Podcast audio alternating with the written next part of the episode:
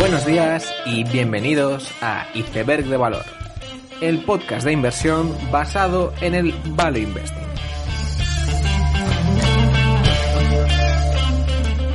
Bienvenidos los seguidores de Joel Greenblatt, bienvenidos a Iceberg de Valor. Este último mes de agosto ha sido un mes caracterizado por los resultados trimestrales, múltiples IPOs y las noticias sobre el COVID-19, por supuesto. En cuanto al COVID-19 parece que los casos mundiales se estabilizan, al igual que las muertes. Es una situación curiosa, ya que las muertes han disminuido mucho respecto a los casos, al menos en Europa, ya sea porque el virus haya mutado o que el uso de las máscaras haya provocado transmisiones de menor carga vírica. Todo eso unido a gran alarmismo, que más allá que sea fiel reflejo o no de la realidad, pues es un factor muy positivo, ese alarmismo, a la hora de parar las transmisiones. Por otro lado, como he dicho, este ha sido un mes caracterizado por nuevos S1s, ya sea porque BigCommerce salió a cotizar o ahora Unity, Asana, Palantir, American Well, Snowflake y muchas más pues publiquen S1s. En general, casi todas las empresas que van a salir a cotizar pues parecen muy relucientes, entre comillas. Por ejemplo, Snowflake va a ser la empresa de software como servicio cotizada que más ha crecido después de alcanzar 100 millones de ventas recurrentes. Si vemos el documento de Unity también, pues casi todas las cifras son espectaculares, en lo que parece que son empresas del más alto nivel posible. Quizás la que peor fama está cogiendo últimamente es Palantir, donde parece que hay un debate interesante sobre si realmente es un data y analytics business o simplemente un contractor deficitario del gobierno americano. Con todas estas IPOs, Bill Garley volvía a escribir en un blog sobre el tema y donde sorprendentemente seguía planteando las SPACs como competencia muy real de las IPOs normales.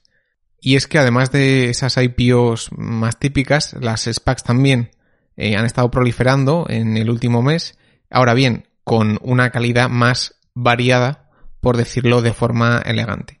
Tarde o temprano también Bill Ackman va a hacer su adquisición, Dragoneer también ha sacado su propio vehículo público, así que muy probablemente tengamos muchos movimientos en torno al mundo de las SPACs.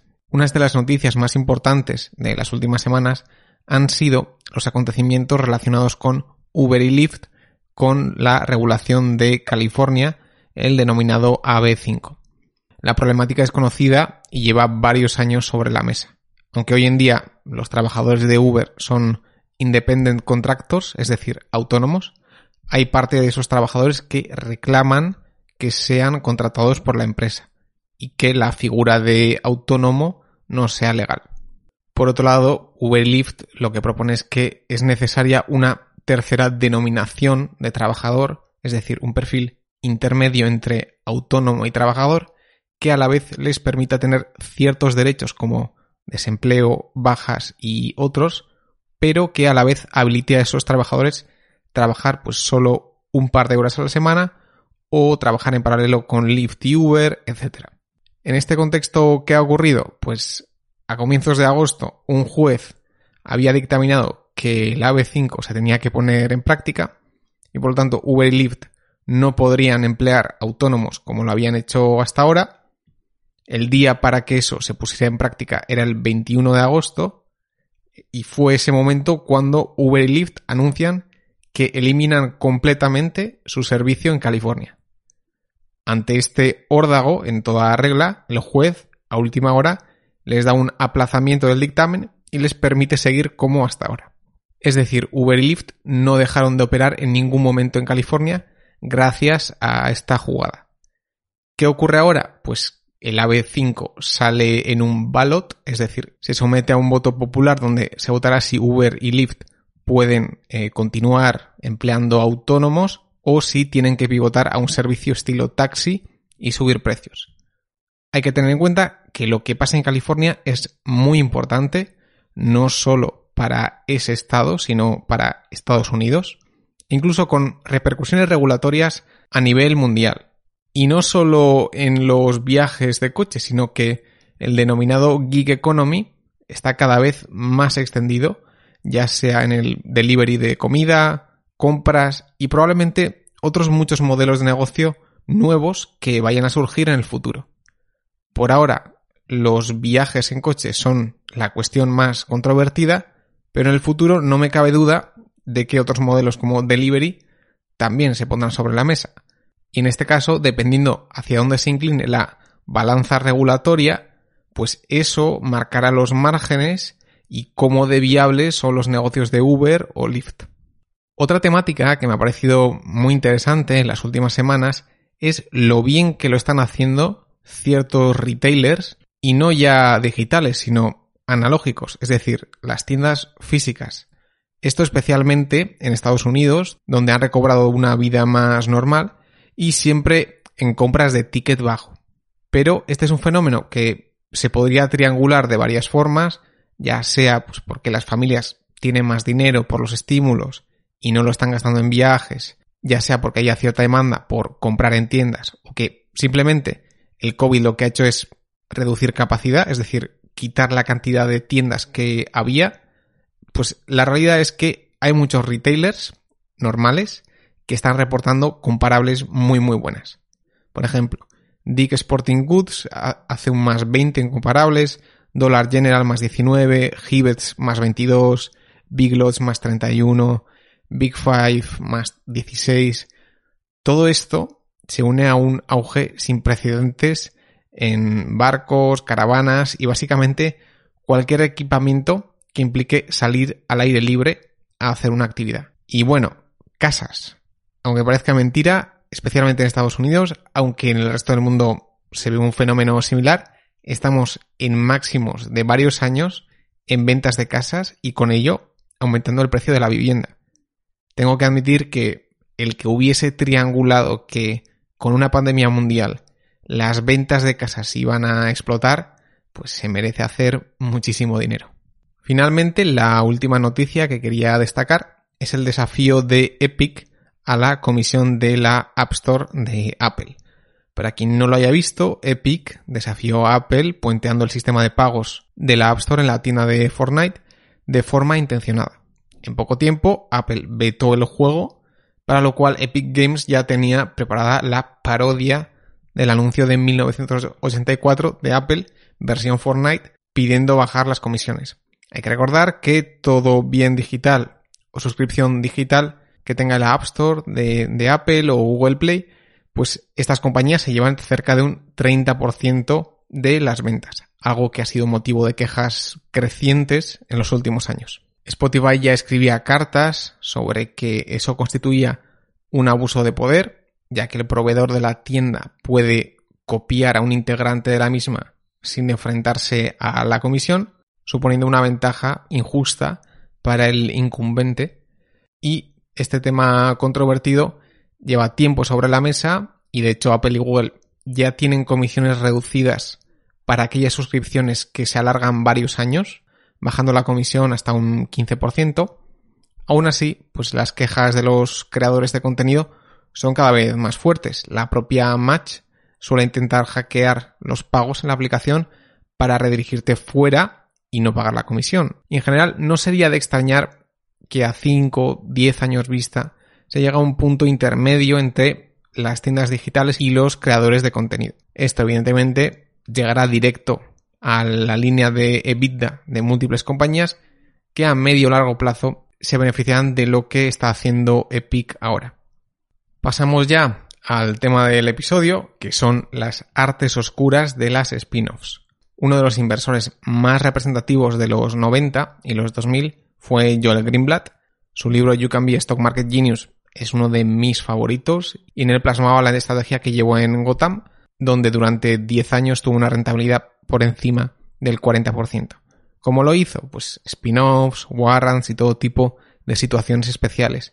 Con ello se fraguó una especie de etapa dorada de las spin-offs donde invertir en ellas era como lanzar dardos con los ojos tapados y donde era relativamente sencillo obtener una rentabilidad alta sin hacer ningún tipo de acrobacia inversora. Sin embargo, y como pasa siempre en el mercado, En el momento en que se comprueba que una regla de inversión funciona de forma consistente, pronto aparecen innumerables agentes de mercado que pretenden arbitrar la ineficiencia. Ello, según parece, ha llevado a las spin-offs a una década donde no han conseguido un outperformance claro sobre el índice. Una crítica que se podría hacer es que ahora las compañías sacan a cotizar spin-offs de menor calidad. Por ejemplo, VF Corporation, la propietaria de múltiples marcas de ropa de primer nivel, como Vans, el de las zapatillas, pues sacó a cotizar Contour Brands, un spin-off con marcas de ropa de segundo y tercer nivel como Wrangler o Lee. Otro ejemplo podría ser Danaher, que hace poco sacó a cotizar a Envista, su división dental, que venía años arrastrando problemas y que finalmente sale a cotizar sin superar completamente esos problemas del pasado. En este contexto, la crítica podría ser las spin-offs son de baja calidad y por lo tanto los retornos son peores que antaño. Aún así, esta crítica no es del todo cierta, ya que hay que ser muy consciente de que las spin-offs también en el pasado eran empresas de baja calidad en muchísimos casos. Y sobre esto voy a mencionar el caso que más me marcó del libro de Joel Greenblatt. Lo voy a leer porque me parece un ejemplo brutal, así que ahí va. En los 80, Marriott expandió agresivamente sus hoteles. Aún así, como poseer hoteles no era su negocio core, sino que cobrar royalties a los operadores, lo que hacía Marriott era construir el hotel primero y luego venderlos a otros y además quedarse ellos mismos con el royalty futuro. Sin embargo, en los 90 llega una crisis inmobiliaria fuerte y Marriott se encuentra con muchísimos hoteles propios que no tienen compradores y además una cuantiosa deuda. Entonces el CFO tiene la idea de hacer una spin-off. Por un lado quedaría Marriott, el negocio asset light de calidad y royalties, y por otro, todo el real estate y la deuda en un spin-off que sería considerada como un residuo radiactivo por el mercado. El CFO, generador de la idea, se convertía en CEO de la spin-off tóxica, entre comillas, y por otro lado, la empresa de royalties le tenía que dar una línea de crédito importante a esa spin-off y la familia Marriott además eh, estaba obligada a conservar el 25% de la spin-off. Como no, la spin-off tenía un pequeño tamaño versus Marriott y además era un negocio horrendo frente a los royalties, lo que hizo que todas las instituciones se desprendieran de las acciones. Además, curiosamente, pues el generador de la idea, el CFO, se iba de CEO a la spin-off, lo cual ya era señal clara de que ese activo tan tóxico probablemente no lo era tanto. Bueno, pues finalmente, después de salir a cotizar, en apenas cuatro meses, pues la spin-off tóxica, endeudada, había multiplicado por tres. Esta anécdota del libro, que para muchos de nosotros cimenta nuestra filosofía de inversión, pues refleja cómo las spin-offs de la época dorada tampoco eran de gran calidad. Sin embargo, lo que parece que sí ha cambiado es el apetito inversor por las spin-offs. Ahora la gente busca invertir en spin-offs, mientras que antes se evitaba, lo que genera una distorsión de mercado. Y sobre esto, creo que hay un ejemplo claro, un ejemplo de artes oscuras, que es el de Honeywell en los últimos años. Y el caso de Honeywell, de hecho, choca con una serie de spin-offs muy reciente que ha funcionado muy bien, que han sido los de United Technologies. United Technologies hace muy poco hizo un spin-off de Carrier, Otis y el negocio aeroespacial se quedaba como Horizon. Y estos tres segmentos son líderes globales, son sólidos y eran unas spin-offs con precios razonables. Y aunque con cierto apalancamiento, tenían pocos esqueletos en el armario. Bueno, pues esto choca bastante con lo que ha venido haciendo Honeywell. Por un lado, primero en el 2017, Honeywell empieza por la spin-off de Advanced Six. Advanced Six era una división interna de Honeywell que producía nylon y cuya spin-off se produjo en 2016. ¿Dónde está el esqueleto en este armario? Pues que Advance Six, además de ser un negocio bastante commodity, ya tenía multas por contaminación en el 2013 y posterior al spin-off ya fue centro de una investigación del FBI sobre temas relacionados. Cuatro años después, Advance Six, este residuo radiactivo de Honeywell, está cotizando por debajo de su precio de salida en 2016. En 2018 saca a cotizar Resideo, que es una empresa de distribución de aparatos para el hogar, estilo pues, alarmas, termostatos y otros. ¿Qué es lo curioso de esto? Pues que Resideo sale a cotizar, además de con 1,23 mil millones de deuda, con una obligación de pago a Honeywell por perjuicios medioambientales de 140 millones de dólares anuales. Es decir, que aunque Residio per se no había cometido perjuicios medioambientales, Honeywell la saca a cotizar con unas cargas de multas medioambientales que se quiere quitar de encima. Dos años después de salir a cotizar, la acción ha pasado de 30 dólares a menos de 14. Finalmente, también en el 2018, Honeywell saca a cotizar Garrett Motion, que es su división de turbos de coches, una vez más, eh, esqueletos en Garrett, que además de salir con deuda, sale con la obligación de pago de litigaciones por los juicios sobre asbestos de Honeywell. Aquí también ocurre lo mismo. El problema de asbestos surge de Bendix, que era la antigua división de frenos de Honeywell y que no tiene nada que ver con Garrett, que es la compañía de turbos. Sin embargo, por una tercera vez, Honeywell decide soltar lastre y meter todas esas litigaciones en Garrett y quitarse esos problemas de encima. Y de hecho, en este caso, no se puede decir que me lo esté inventando yo, porque en enero de 2020 Garrett demandó a Honeywell reclamando todo lo que había hecho.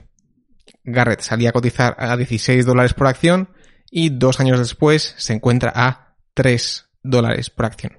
Por lo tanto, he aquí un ejemplo de artes oscuras en spin-offs con las tres de Honeywell en los últimos años. Aún así, querría repetir la idea que he comentado al principio.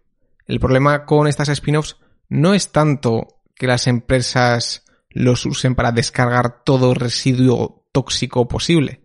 Esto ya se hacía hace 20 años, sino que la comunidad inversora tolera esto y permite que estas spin-offs salgan a precios altos en vez de que salieran con valoraciones muy muy bajas como ocurría antes. Esto hace que muchas de las spin-offs de hoy en día no sean buenos candidatos a ser una inversión. Con esta idea termino el episodio, espero que os haya gustado, dadle like y suscribíos, nos vemos la siguiente semana y seguid aprendiendo.